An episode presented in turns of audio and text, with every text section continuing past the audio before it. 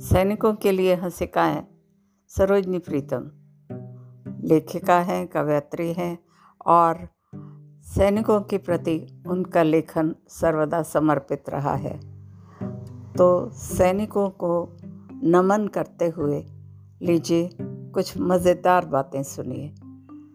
कि सैनिक पति चार दिन की छुट्टी पर घर आया तो उसकी पत्नी ने सहेली को बताया शान से अजी चार दिन की उनकी छुट्टी है। चार दिन की छुट्टी है, चार दिन की ज़िंदगी और मेरी चांदनी शुरू होती है आज से। जी हाँ चांदनी के पल तो उसी क्षण ही शुरू हो जाते हैं, जिस पल तुम्हारा चाँद तुम्हारे कब्ज़े में आ जाए। और देखिए ना उससे पहले कैसे बहलाती थी वो अपने आप को?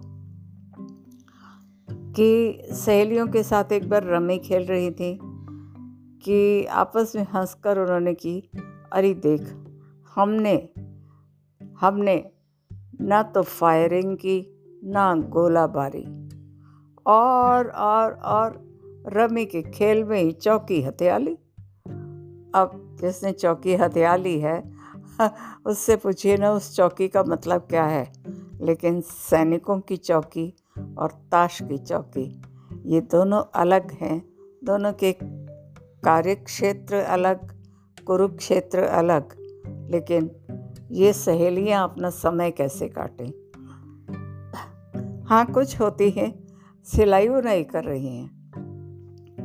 पहले तो वो कहती थी ना कि कितने फंदे डालूं, उसने सहेली से पूछा तो इतने में पति चिल्लाया क्या? अरे, एक ही फंदा काफ़ी नहीं था। पर यहाँ पर, वो अब सिलाइयों पर स्वेटर का बॉर्डर बनते हुए, उसने सहेली से पूछा हंसकर, अरे, तेरे पति आजकल कहाँ हैं? तेरे पति आजकल कहाँ हैं? तो वो बोली हंसकर, वे भी बॉर्डर पर हैं, मैं भी बॉर्डर पर। अब देखिए ये बुनाई करते हुए क्या खूबसूरत बुनाई कविता में की गई है, इस बात को ज़रूर पहचानिए।